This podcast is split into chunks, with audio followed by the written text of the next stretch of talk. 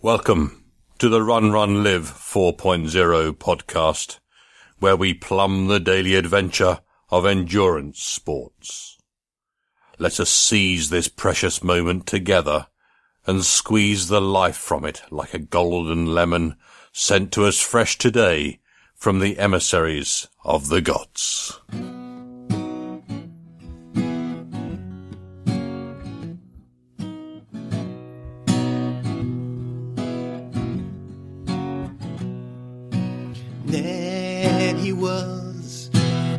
Terribly happy guy. Ned, he ate a moldy pumpkin pie. Then he thought that he just couldn't die. So Ned, he laughed so hard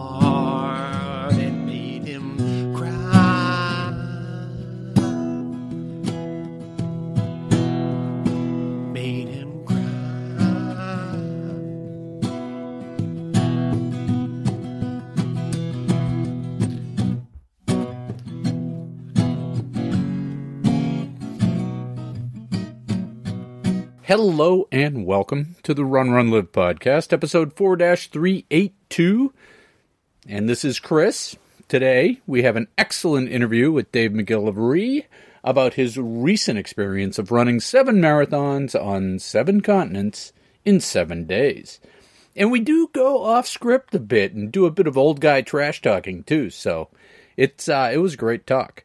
I was originally going to skip this week because I've been so slammed and beat up by work and training recently, but when I spoke to Dave and heard how great the conversation went, I had to get it out. Felt like it was my duty. In section one, I'll talk about how struggling through bad workouts isn't necessarily a bad thing. Everybody has bad workouts, right? Everybody has bad days and good days. We'll talk about that a little bit. In section two, I'll drop a chapter from the audiobook version of my Marathon BQ book, the chapter called The Dark Place. And you've heard me talk about this before, probably. And that's the theme for this week, I guess struggle and perseverance, sticking to the plan. So, as of today, we are 50 or so days out from Boston. And my training, although challenging, is, in the grand scheme of things, going well. Coming into this weekend, I took a look at the weather and I saw that it was going to be heavy, freezing rain on Sunday and petitioned Coach to move my long run to Saturday. And he acquiesced. And I did a nice sunny run with my buddies yesterday. They ended up running about 2 hours and 15 minutes, and I went a little longer and I hit 245 and it ended up being around 19 and a half miles for me. Good, solid long run.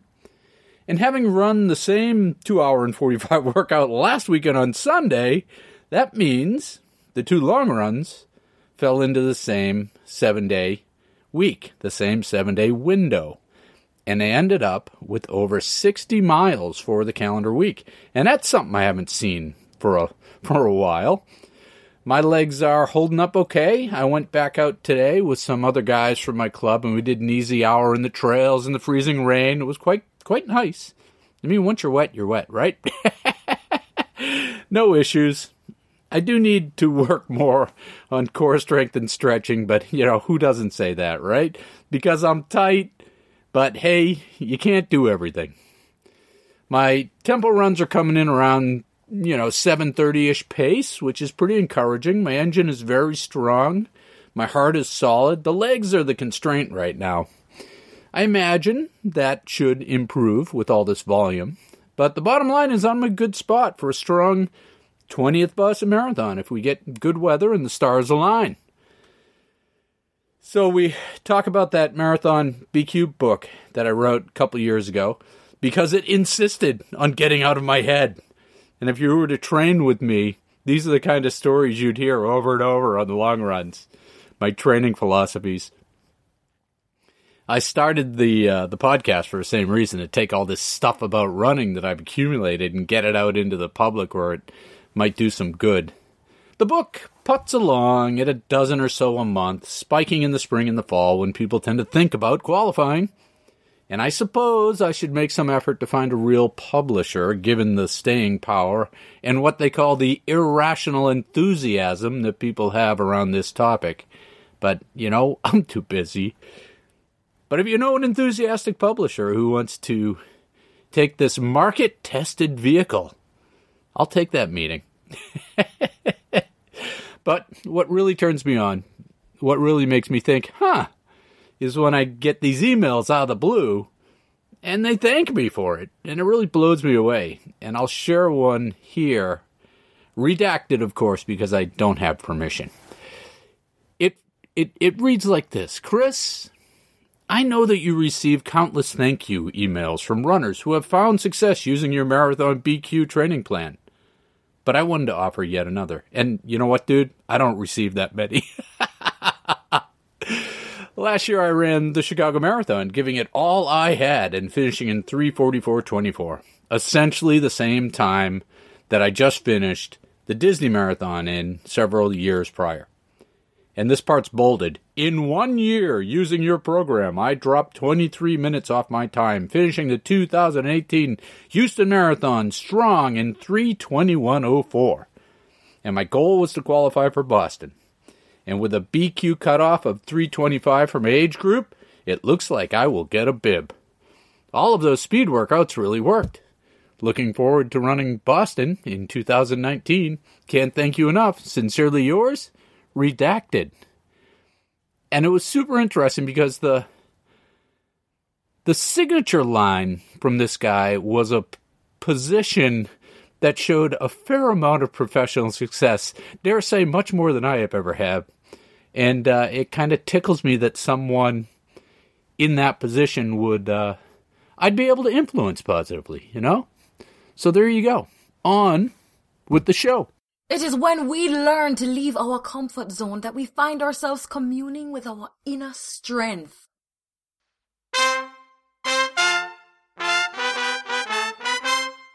A tale of two workouts. Living with the bad days. I have bad days. I have low days. I have blue days. I have days where I set myself up to fail and then berate myself for failing. And that's life. Life is dirty and scuffed and used, with patches of the good earth hanging in giant scabs from the cracks. And I bring this up because I'm as guilty as the next social media maven of always projecting the best days and not the bad days. That's one of the curses of social media. Some of it is because we want to celebrate the positive. Some of it is we don't want to admit to ourselves that our puny existence is as chaotic and scuffed up as the next guy. Being just another cog in the machine that ruffles our sense of self and hurts our ego. It's a bitch. It's a losing game. When you look at someone's smiling Instagram feed, you are seeing a curated self. Don't compare yourself to that. If you do, you will be comparing your average life to their best day ever. So last week, I had one of the, and hopefully the worst workouts of this campaign. 10 weeks out from Boston, and coach is getting serious. He gave me a one hour and a half step up run. This is a challenging workout. It's basically warm up and run tempo for over an hour. I started feeling a bit of a head cold coming in the Friday before the weekend and carried that into my busy week. It was the sore throat and the fever. And because I am a senseless baby boomer with an overly developed sense of mission, I went with my default setting of ignore it and press on. I had a big week of work and travel and decided that I was too busy to be sick in all fairness, this strategy does work for me occasionally. Occasionally. I had to travel Tuesday afternoon slash evening, and then back Wednesday evening, and I knew I wouldn't have time for the big workout unless I got up early and knocked it out before the workday spun up.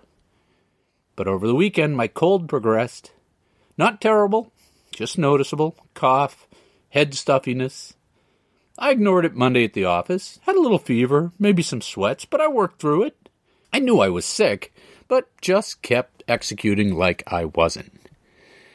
And as I got my stuff together Tuesday morning, my regular shoes were still wet from a hard 10K in the cold rain on Sunday. So I threw a newly arrived pair of Hoka trail shoes into the backpack for the workout. They would turn out to be quite stiff and clunky in the cold on the bike trail. It had rained or something, and the trail was slick with ice. The conditions weren't great, but I pushed through. My legs hadn't forgotten that effort of the weekend's 10K either. They were a bit stiff and dead. And I hit the trail down by the Charles and immediately knew it was going to be a hard go. The temperatures had plunged into the teens and I was cold. The gloves I had really didn't cut it. I was underdressed. I had assumed with the intensity of this workout I really wouldn't need a lot of insulation. As I eased into the workout, my heart rate was high and it wouldn't come down. I felt worse than horrible. The trail had ice. I had no energy. I was suffering. It wasn't even the hard part of the workout. And I was stressed to the max. And I thought about turning around and calling it a day, but I was already out and I'm stubborn so I just decided to try and hang in there for the term of the workout. And I managed to drag myself through an hour and a half, but it was all pure misery. There was no step up in this step up run, there was only survival. Frankly, I brutalized myself for no reason and probably put myself at risk. I hate to miss workouts.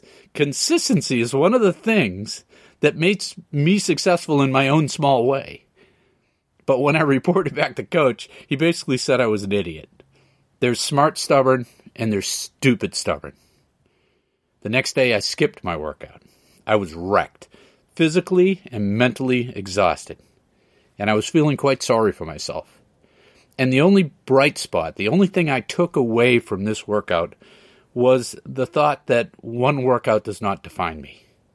And that was my mantra when I was trying to finish those last miles. This workout does not define me.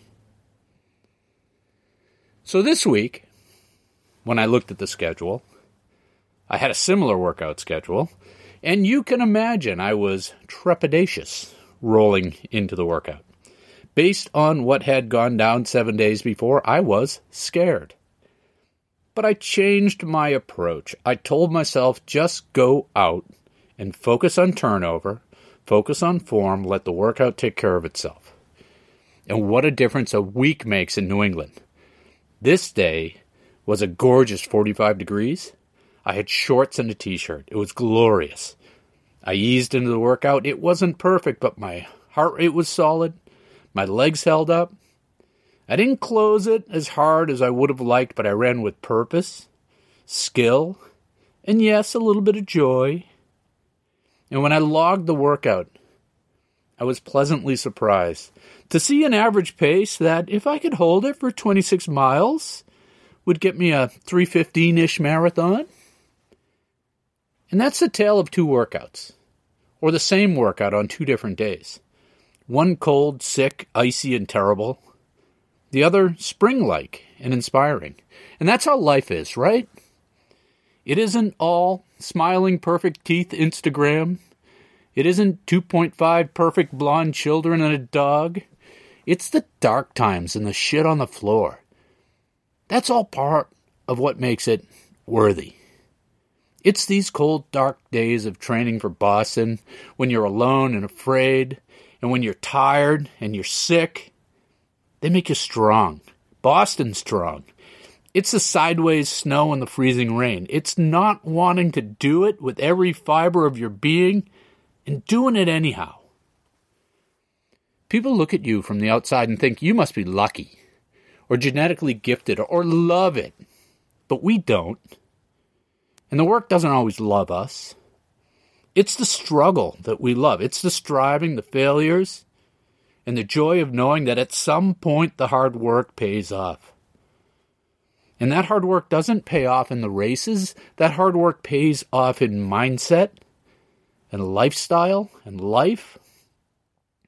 I mean, you could float through life eating Doritos on the couch or beating the crap out of yourself at 5 a.m. down by the river. And you'll end up in the same place. The big picture, it really doesn't matter. You can believe what you want. I believe that it is our striving that makes this life worthwhile. And now for today's featured interview.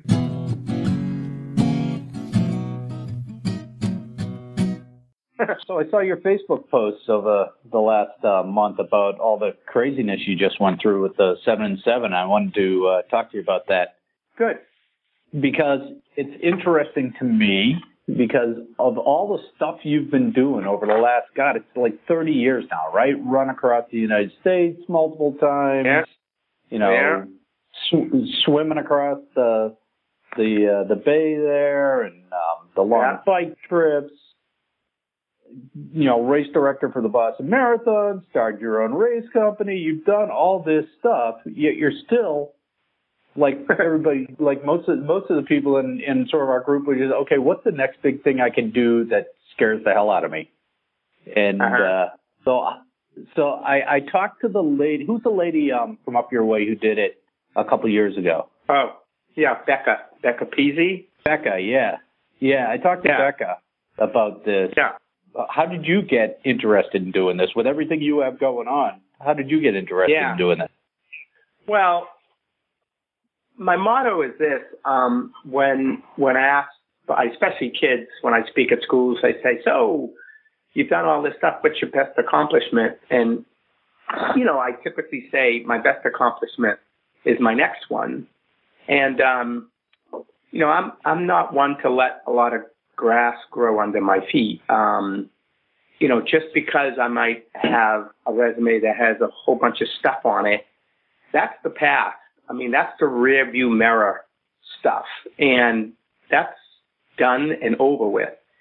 So what do you got for me today? You know, and my attitude has always been you're only as good as, you know, your, your current race. I don't want to live in the past.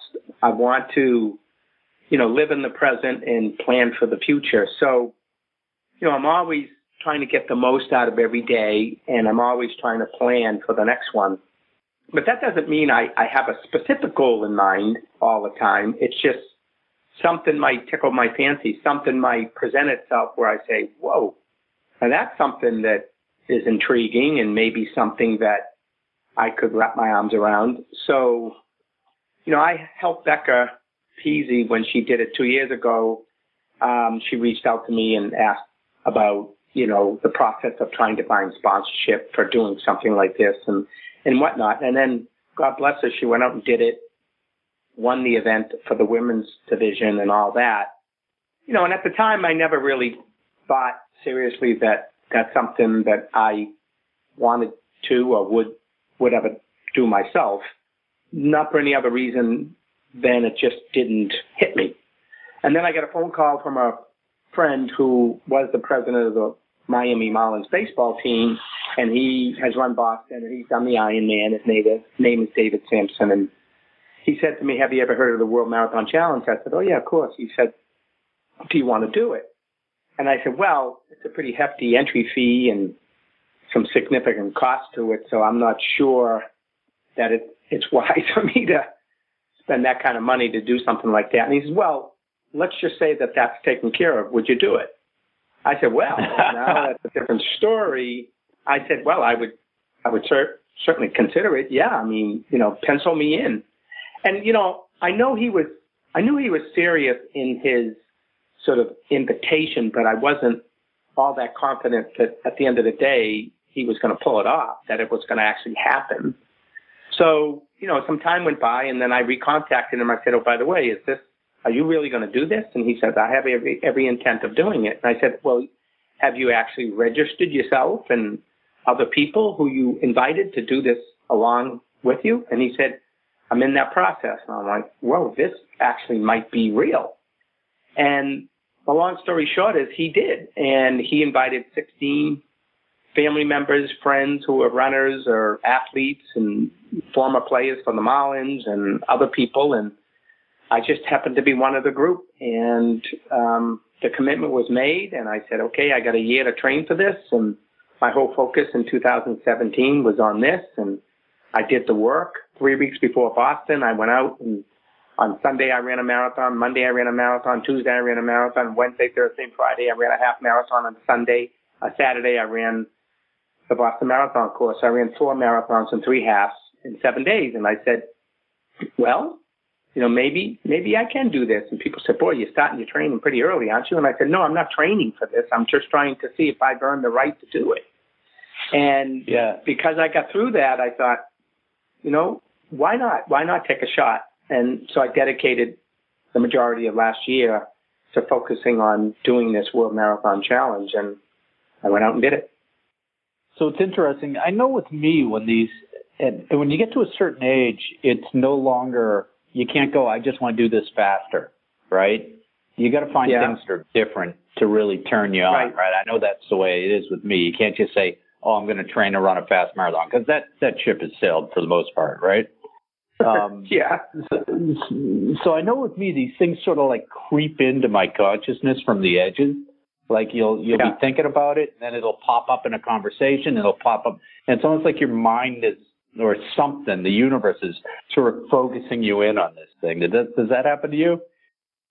Yeah, I mean, you know, whether it's an epiphany or whether it's the stars aligning up or whether it's just, you know, you're talking to a friend and all of a sudden, you know, you've just blurted out, I'm going to do this. And so not only have you committed to yourself, now you've committed externally and sometimes that's just a stronger, you know, sort of commitment than even to yourself. And, um, so, so yeah, I mean, uh, your point's well taken that we, most of us, we can't do today what we were capable of doing yesterday. You know, my goals aren't to run a PR anymore because, as you say, that ship has sailed. The last chapter in my book, The Last Pick, is titled Changing the Rules. And I've always felt that you don't have to, you know, you don't have to like just quit. All you need to do is change the rules a little bit and set yourself up for success and not failure. And you know, just be reasonable in your in your individual expectations. So put it out there, get out of your comfort zone, challenge yourself, but do something that's, you know, remotely possible too. And so running sub 230 is just not going to happen for me anymore. But maybe running seven marathons in seven days on seven continents in an average pace of about 430 is possible. So why not set that as the goal and see if you can go get it? And so, but you know, that's what happened. Yeah, it sounds like you you um you when you were thinking about it last year, you know, the when you did all that running for the marathon last year, Yeah. uh, you kind of had a, a a doubt in your mind whether or not it was feasible, and you actually wanted to do a little pilot test to see uh, to see if it was something you should do or not. Yeah, I, I'm one for not recklessly setting goals. I, I, I believe in earning the right to set a goal. Um, so I need, I needed to find out for myself whether my 63 year old body could withstand running back to back to back to back to back 26 mile runs. You know, the last time I did that was in 2004 when we relayed across the United States, 10 of us, and we were averaging between 20, 25 miles a day. But that was five mile splits done five times throughout the entire day. So prior to Right. that, I, I hadn't run these kind of miles back to back for a long, long, long, long time. So who am I to say, oh yeah, sign me up? I, you know, I can bang that out, which is interesting, Chris, because I was talking to a friend the other day and I said, you know, anytime I told somebody that I had signed up for this and I was going to attempt it, they would say, oh, that piece of cake for you. You know, that, that that's right up your alley. You know, you'll have no problem with that. And, you know, I have two, two responses to that. One is I'm flattered that they would even think I have the skill set, the talent, and the wherewithal to do it. But on the other hand, it's almost, I'm not saying it's insulting, but they're minimizing the effort that it takes to do it, even with somebody like me who's done a lot of this in the past. But the past, like I said, is gone. It's today. And Yeah. I've run 150,000 miles. I've, you know, I've worn out this body a little bit and I'm 63 years old. I don't recover like I recovered when I was 23, 40 years ago. It's a whole set Yeah. of, it's a whole different set of rules here and, and circumstances. So, so no, don't, don't say it's a piece of cake and don't say, oh, you know, I have every confidence in the world you can bang this out because even, even I don't know if I can do this until I get out there and do it. Yeah, and one point I'll, I'll make just a follow-on point on that, Dave, is I get the same thing as sometimes I think people are comparing me to the person I was a decade ago when they say this Right. kind of stuff. And like, Right. I don't think it's as easy as you think it is. I remember this way differently than you do. You know, and uh Yeah. and it's ten and it's ten years later now, right? So, but Yeah. and so my my follow on though is you're a rigorous guy. You like to have everything planned out and you know stapled Yeah. down and and and in the file and the folder. I that's why you're so successful at what you do um, with the marathon. You're the right Uh-huh. guy for that role because of your temperament, because of your energy, and the way you go about it systematically. But when you're setting these goals, don't you like to also have a chance of failure? I mean, isn't that kind of what makes the goal worthy? Well, what's interesting is I never look at it as failure. I always look at these as learning experiences. So I'm not afraid to attempt something because I'm not afraid of not being successful because I don't look at it as failure. I look at it as, like I said, a learning experience. The only way I feel I can fail is if I don't try. That's failure to me. But like I said before, I don't recklessly go into these things. I make sure that they're within my grasp if I do the work, if I do that preparation, if I suffer the sacrifices involved in attaining that goal. So, but I want to make it challenging enough that, you know, there is that degree of like, I may not be able to do this, you know, and, and Yeah. that's, that's what, Not, that, you know, that's yeah, I why like, not everyone does it. Yes. yeah, I, li- I like the way you put it before, which is you earn the right to have that goal, Right. right? Yeah. And you respect Yeah. the goal, and that's the way you know. That's frankly the way I feel about um, running Boston every year, right? It's like that Well, you got to respect you know, the other thing right? you, got to respect the distance, and and I, I, you know, I mean, I'm just one person. I'm not an entire organization, and I honestly feel that if I had my way, I would require that everybody in the Boston Marathon, everybody, meet some qualification standard. Everybody, even you know, charity runners, waivers, special invitations. And what I mean by that is you don't have to necessarily run a marathon, but you should show evidence that say you can run a half, that you've run a half, you know, in a very pedestrian time, you know, under three hours. But you need to show something. You shouldn't mm-hmm. be able to do this on a barroom bet. You know, you should show something that, you know, I've gone out there and I've done some work to earn the right to, to, to, to get to the starting line. Right? And, and, Yeah, and- that's you know you.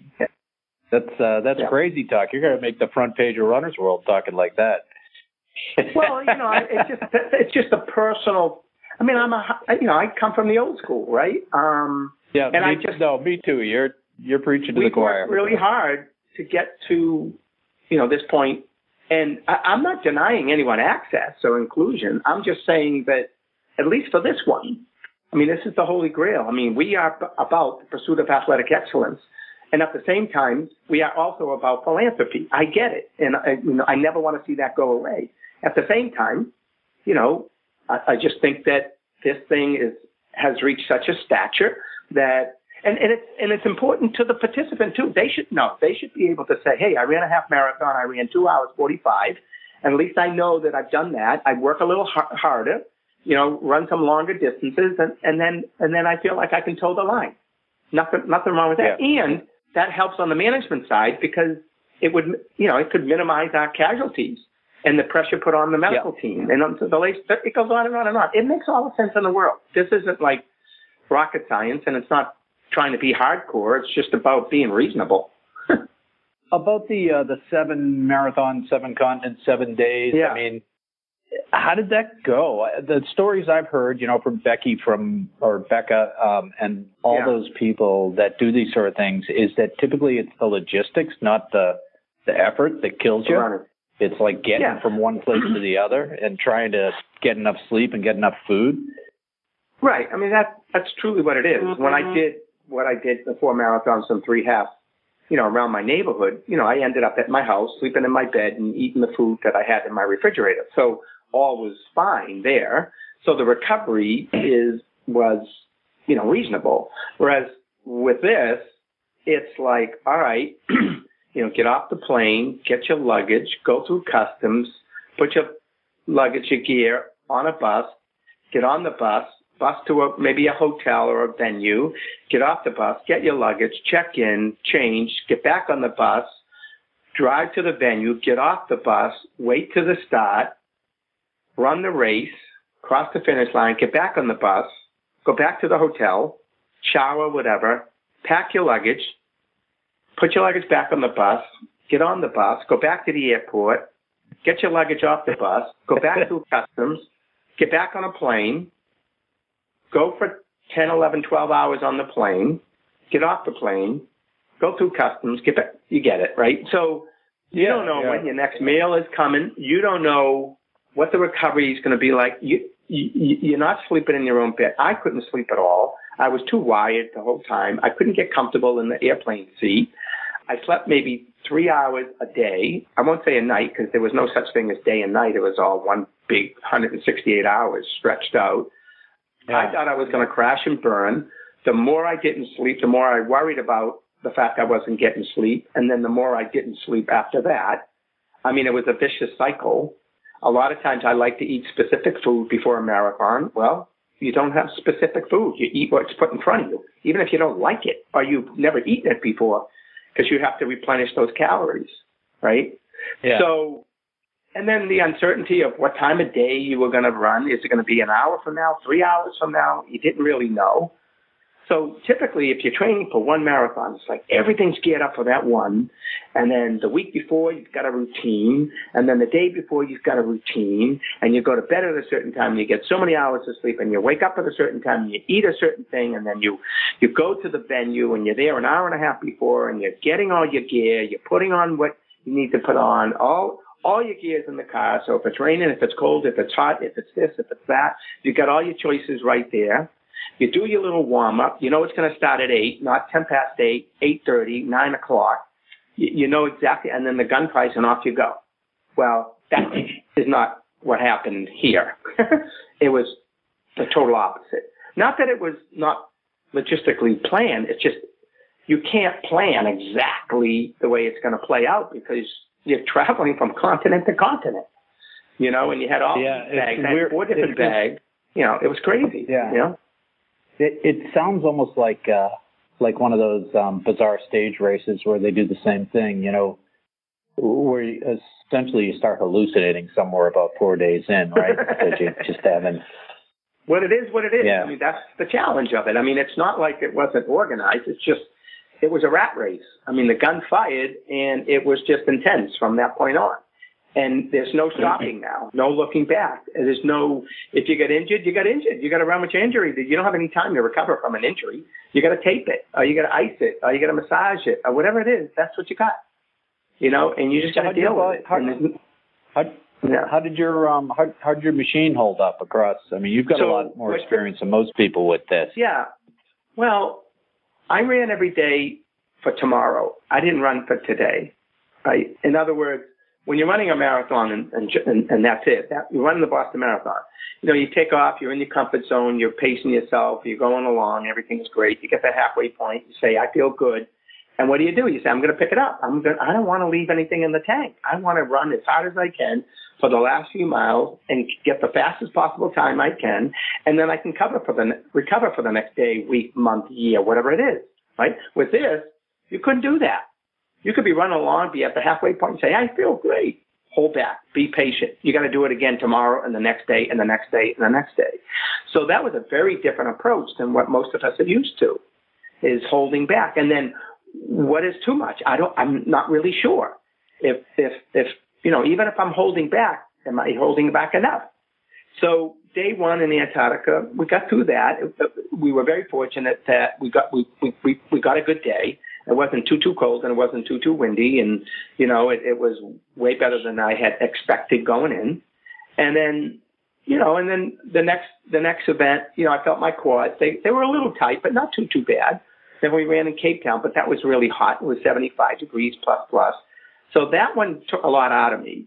And I ran about, I ran fast. I ran like 20 minutes faster than Antarctica. But, you know, I, I said to myself, whoa, did I, did I put the hammer down too much for me?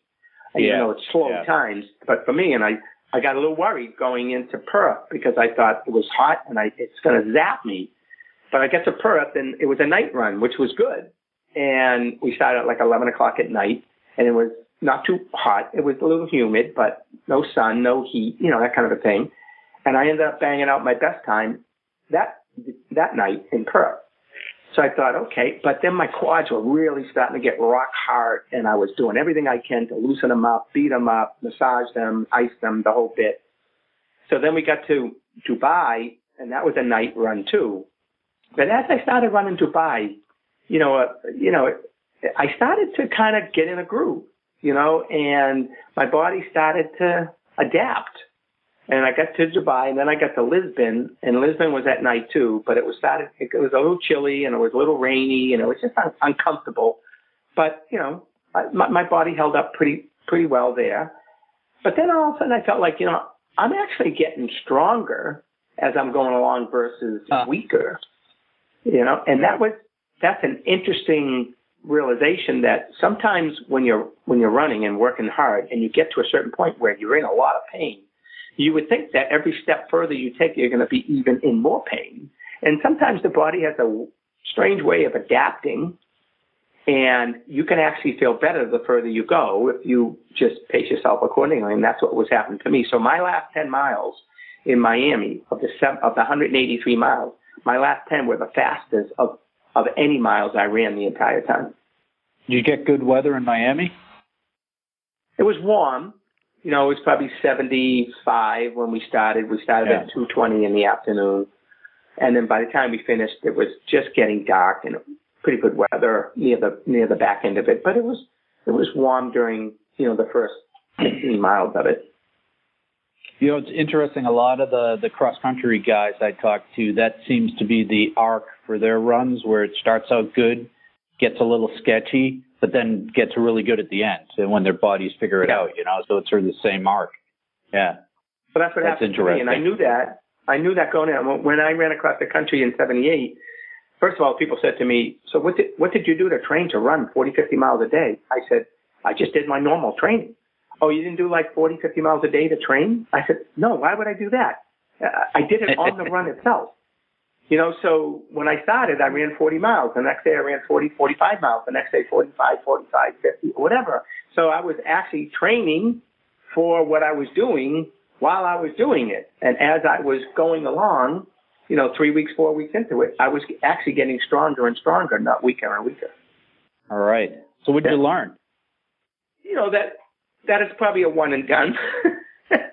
you know that, um, and it isn't because the effort was over the top. I'm, I'm, and I'm not minimizing it at all, but I don't know that that was necessarily the hardest thing I ever did in terms of the physical part of it. But you know, it it took its toll in terms of just the intensity of it. You know, and I had to make a pretty strong commitment with my training, running. You know, going from what I was doing typically around 40 miles a week to upping it to 75 to 80 to over 100 miles a week on occasion. Oof. And I haven't done that since I was in my 20s running with the Greater Boston Track Club and in the heydays when we are all banging out a buck 20, a buck 30 a week. Right. I just haven't, I haven't, I haven't been close to that in many, many, many years. Um, it's a big time so commitment too. It's a time commitment and there's I'm 63, like I said, so there's a point of diminishing returns where doing that kind of mega miles is really not helping you. Mm-hmm. It's hurting you because you're just wearing yourself down even more. And the recovery, like I said, period is a lot longer. So, you know, now what I want to try to do is start to get back into more the anaerobic workouts and, and try to get a little bit quicker, you know, in my age group for shorter distances, you know, the half, half marathon on down that's what I'd like to do yeah. for the rest of this coming year. So what's what's the what's your number this year at Boston? Is this your 38? No, Boston. This will be. Um, I've done 45, so this will be 46. 45. This will be your 46. All right. Yeah, Yeah, that's up Yeah. there. Yeah. Yeah, I've been I've been around for a while. um, I don't know. It's like third or fourth or something of the guys that are part of this group. Some third maybe. Oh, you're starting. like that. Yeah, you got an early you got an early start, so you're in good good position to uh, overtake Well, I all got I got guys. the, I got as early a start as you can get. I mean, I started when I was 18, and you know, Right. officially you can't run this until you're 18. So, you know, I got I got the very earliest start I could get. So now it's a matter of longevity. You know, how long can I keep this Right. up? You know, I, I don't know. Right. we'll, Yeah. we'll see. Yeah. Well, you got to make it to 50 anyhow, right? That's a nice round number.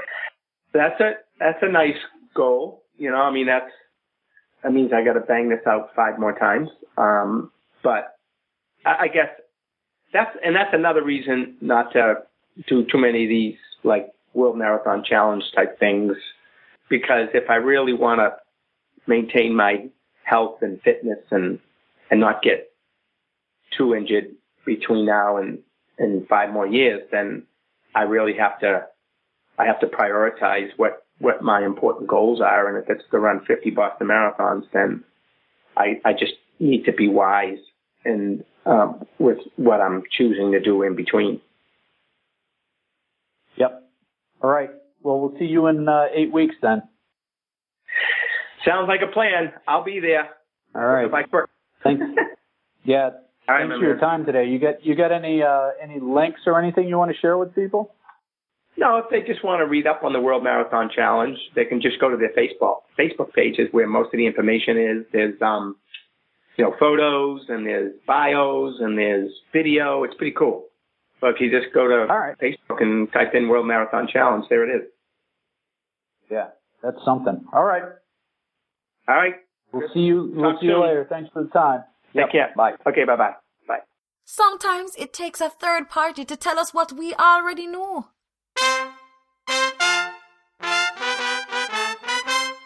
Chapter 14 The Dark Place. The Dark Place. The Marathon BQ training plan is hard. When you get into the meat of the plan, you will find yourself in a physical and mental state of exhaustion. You will find yourself in the dark place. If qualifying for Boston was easy, anyone could do it, and it would lose its worthiness as a goal. The dark place is where many aspirants will become overwhelmed with the training and give up on their quest.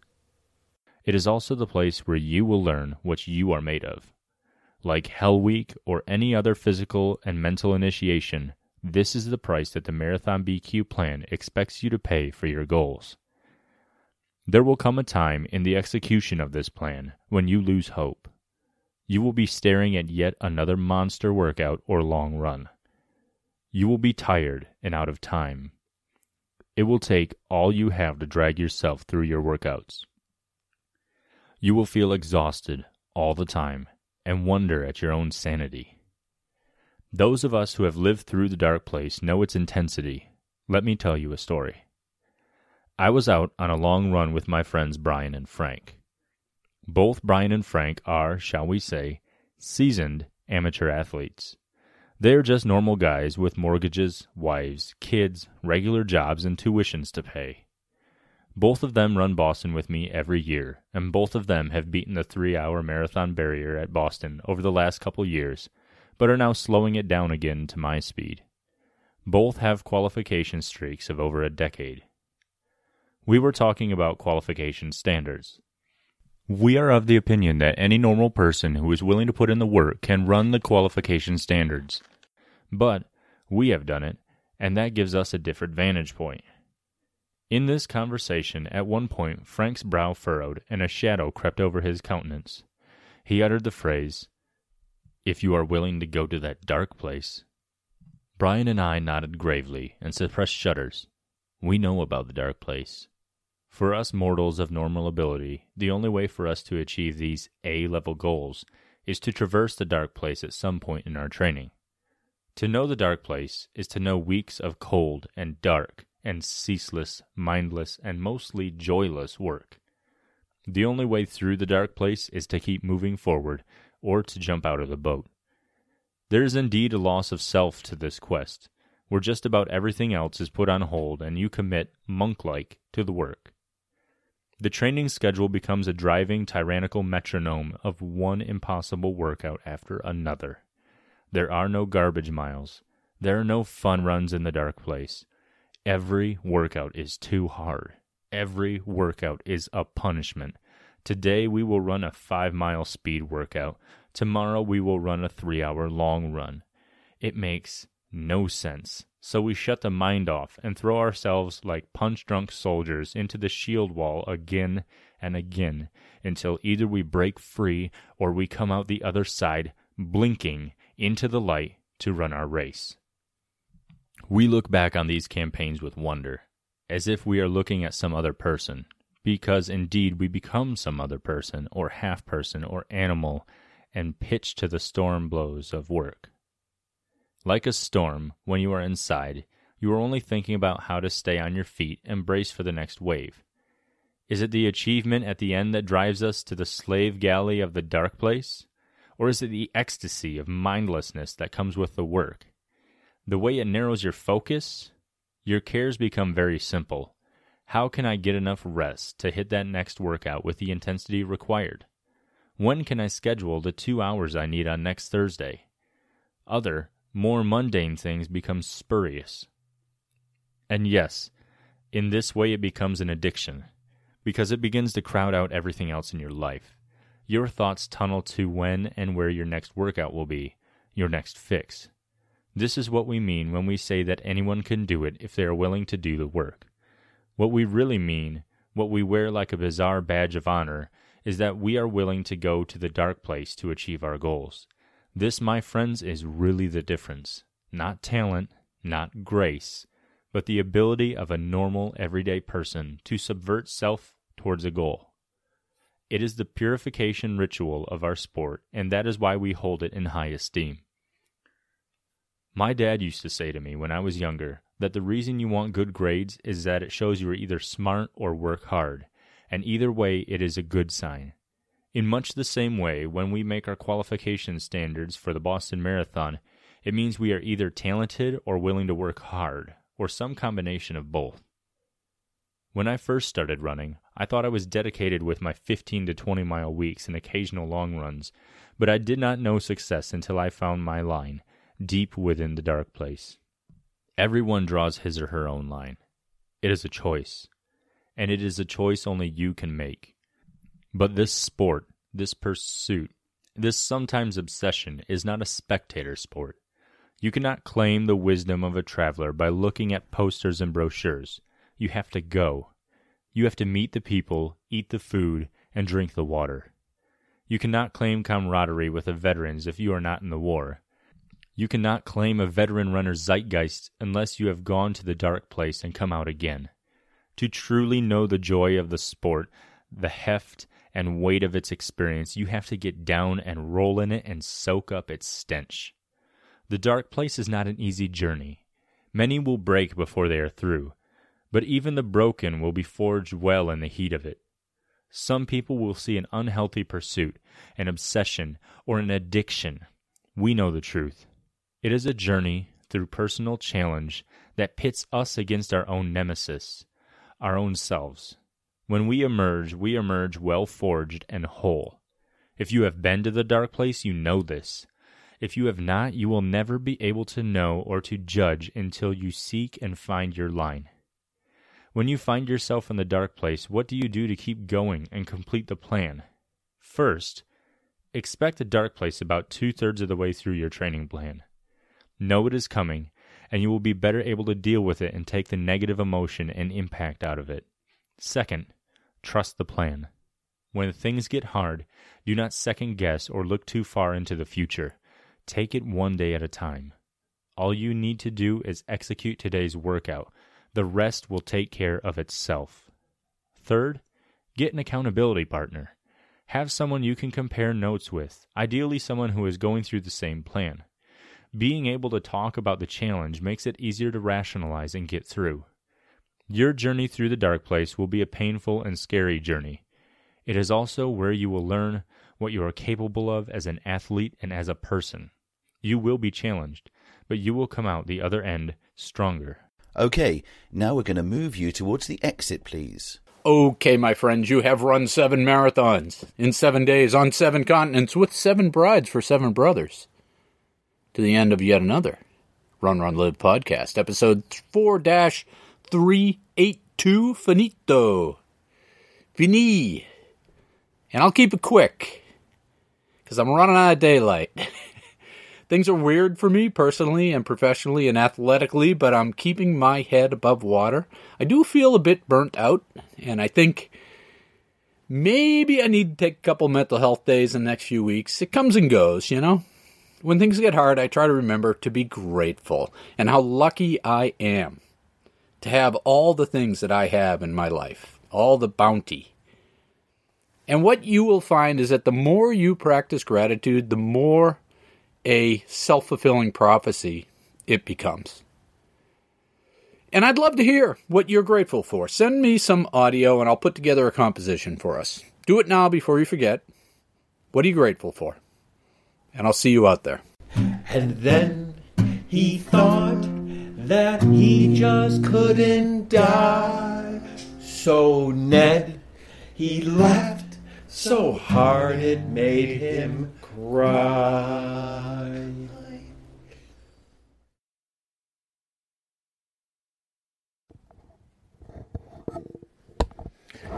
All right, let's see how this goes. I'm in my remote recording space, which is my attic.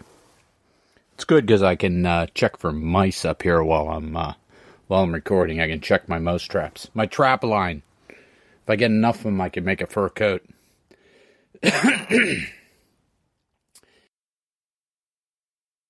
so the book puts, you know, oh, gotta back that up. See, puts is a different word than putts. Putts has two T's. Puts has one T.